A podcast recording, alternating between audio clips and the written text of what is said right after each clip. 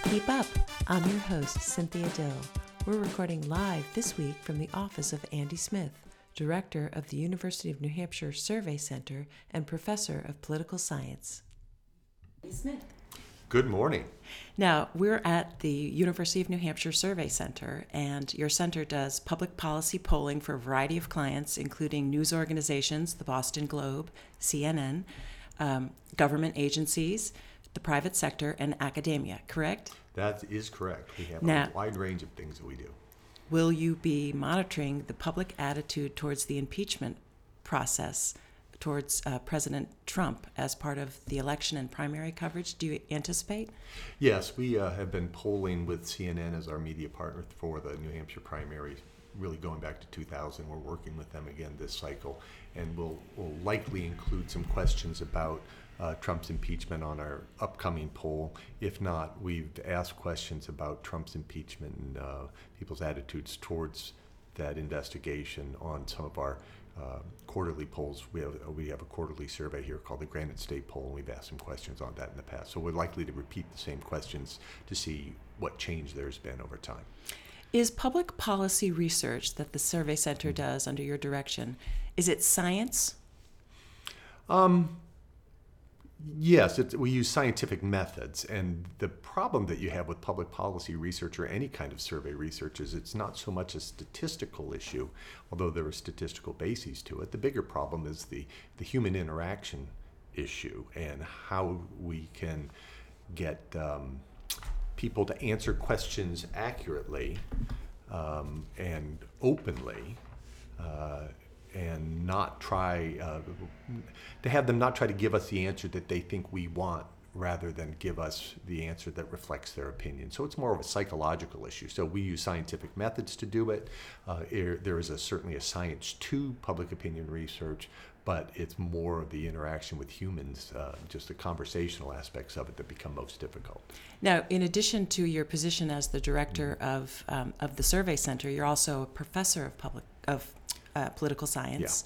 And so, what do you say to the student skeptics? For instance, the right wing conservative student who might question climate change science and generally skeptical of all research. What do you say to that person about public policy research? Well, first of all, I haven't come across that. Um, I, I think that's more maybe of a caricature of students.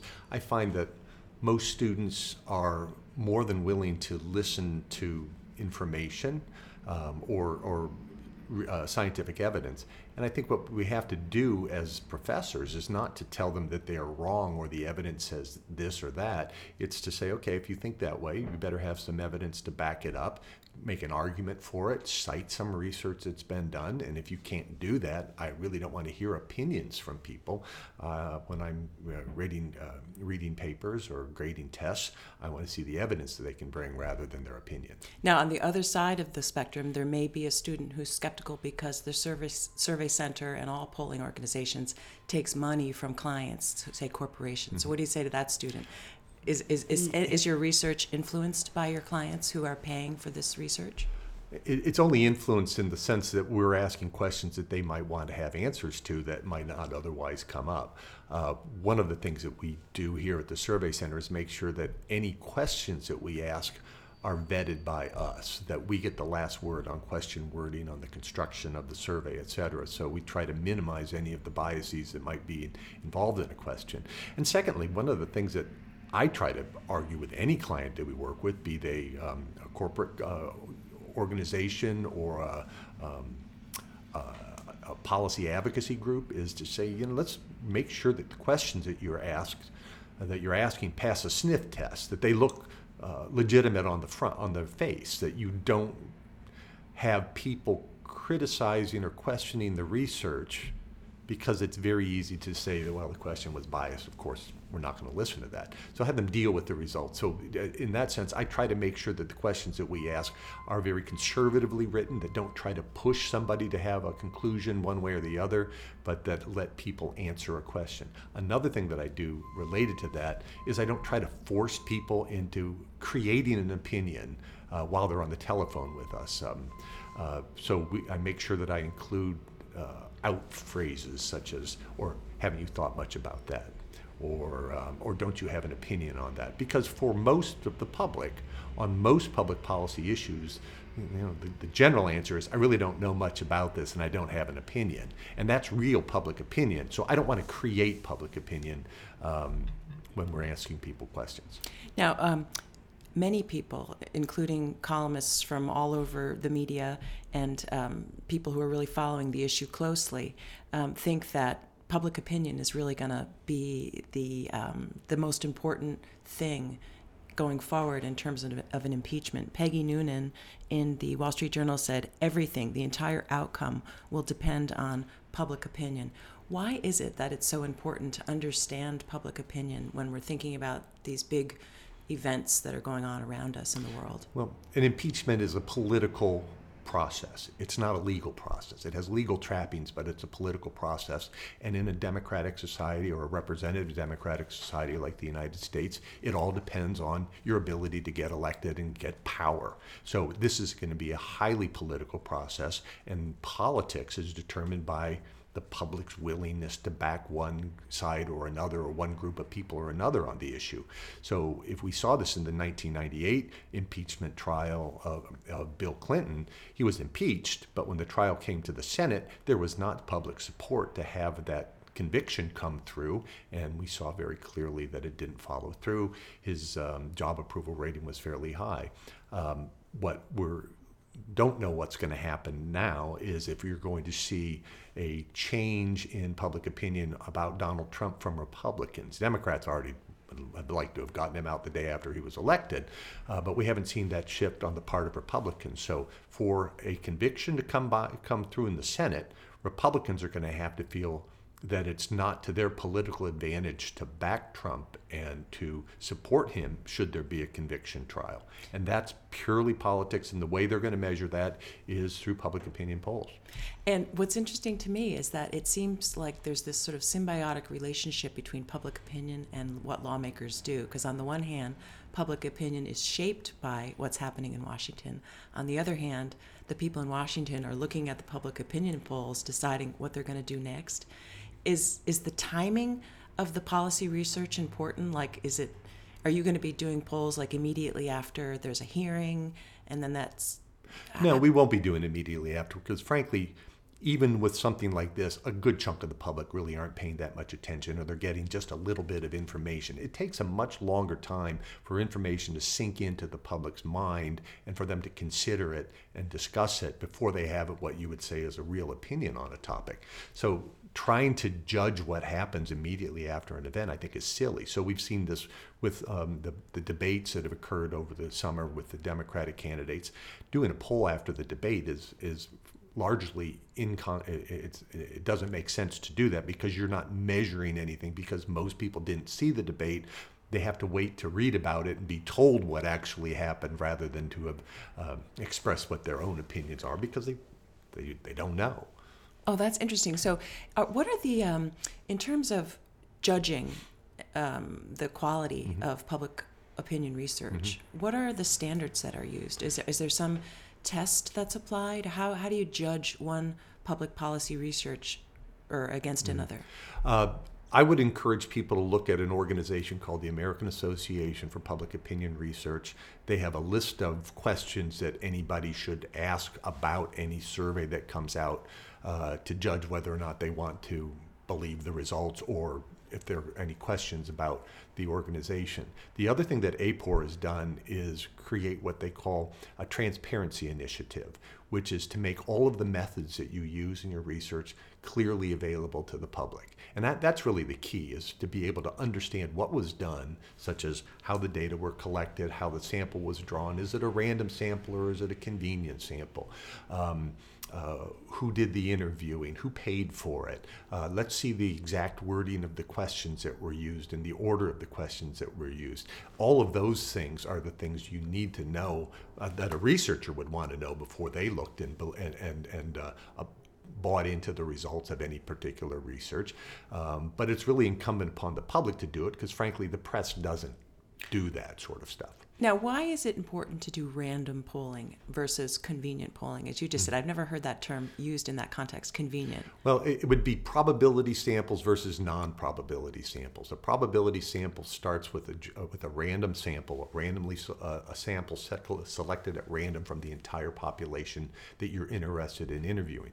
The value of that is it allows you to use a mathematical model called the central limit theorem to infer the results from the sample back to the overall population with a degree of statistical certainty.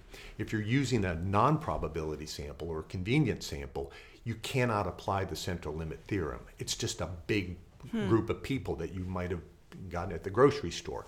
And I think the, the biggest example of why that doesn't work goes back to um, the 1936 presidential election. There was a, a magazine called the Literary Digest, the largest magazine in the United States, that collects straw polls. It sent out roughly 8 million ballots, got over 2 million ballots back, and they predicted Alf Landon would win the, the uh, 1936 presidential election. Well, the reason was they, they used a convenient sample of people with um, automobile registrations and telephone numbers, which in the depths of the Depression meant they got a whole bunch of Republicans. Right. if you could calculate a margin of sampling error on that, it would be like 0.0001%. But it was not a random sample, so you can't calculate that, and it was a non. Uh, the sample didn't reflect the population. That's the big problem with convenience samples is you have no way of understanding how well they might that the sample that you get might represent the entire population. When I was thinking about impeachment, it occurred to me that impeachment is to public policy pollsters what a recession might be for bankruptcy lawyers. It's bad for a lot of people in society, but generally good for business. Is is this added issue of impeachment going to greatly change? I mean, you're busy in New Hampshire. You have the first primary in the nation coming up. I'm sure you're doing a lot of work for the uh, primary and the different campaigns. Is the impeachment issue going to change your day-to-day work significantly between now and when the primary is on February 11th? Not in the survey center. Um, the media research, the media work that we do, the polling that we do is only maybe 5 to 10% of the projects that we do. Most of our work is academic survey research for other university faculty members, uh, for governments, state and local governments. So the, the kind of polling work we do is a tiny part of what we do. For me personally, it's a lot of extra questions and times that I spend with reporters in discussing these things, but it really doesn't impact the overall work of the survey center that much. Adding a few questions about um, um impeachment on some of our existing surveys really is a small bit. And what do you? What is the public um, policy? What's the value of the research that you do? Why, as a community or as a society, is it generally important to carefully and accurately measure the opinion on some of these important issues of the day? Well, again, most of the work that we do is for governments. They want, they need to know how the public thinks about particular issues, and to, in order to implement policies accurately, that's uh, one of the major pl- ways that survey research is used. Is first in development of policies to see what is basically an acceptable way to go, and then secondly, implementing it. What is the best way to implement these things? How do you inform people about these policies? So, for example, um, in New Hampshire recently, we had a uh, legis- uh, a vote to make a, a work um, a, a work requirement for Medicare, and the the state was very interested in how are they going to inform the agencies that are working with people that might be getting this. How do we train them? Where do we get? How do we provide them information? So we did quite a bit of research with those organizations that are doing that kind of work. We also did research with the people who are potentially getting Medicare to understand what their understanding of this issue is, how they might be better informed about things, because this is a significant policy change. As a result, the, the court struck down the whole po- the, the whole policy change, so it was, somewhat moot. But I think it gives a good example of how survey research is used by policymakers and, and people that implement public policy to understand how to do it effectively. Now, um, just last question. Um, people in the country generally think of the news now as sort of a, a, a partisan operation. You know, they pit Fox News, maybe perhaps with conservatism, conservatism and Republicans, and um, you know MSNBC with liberals and Democrats, and maybe CNN, maybe in the middle. Um, is, if any of those news organizations come to you with work, you you have to apply the same standards, right? I mean, eh, so how so how can the public feel confident in the research that it's not swayed by the perhaps political bias of any of the clients that hire you? Uh, I think, first of all, it's not going to be possible to convince everyone. People are going to assume something even if they don't have any information. That said, I've worked with media. I, we've done political polling for Fox News, we've done political polling for CNN, I've done it with newspapers and other TV stations. I found that the people that are interested in getting this information, from the, the actual research staff to the editors and the reporters who are, we were working with, have all been very willing to just let us use our best judgment in how we, we do this. They, they treat us as the experts in putting this stuff together. Um, I've never felt any pressure from any organization, from Fox on the right to CNN on the left, to put any biases into the questions that we're using or our interpretations of them. Well, Andy Smith, thank you very much for joining the program. Thank you for having me.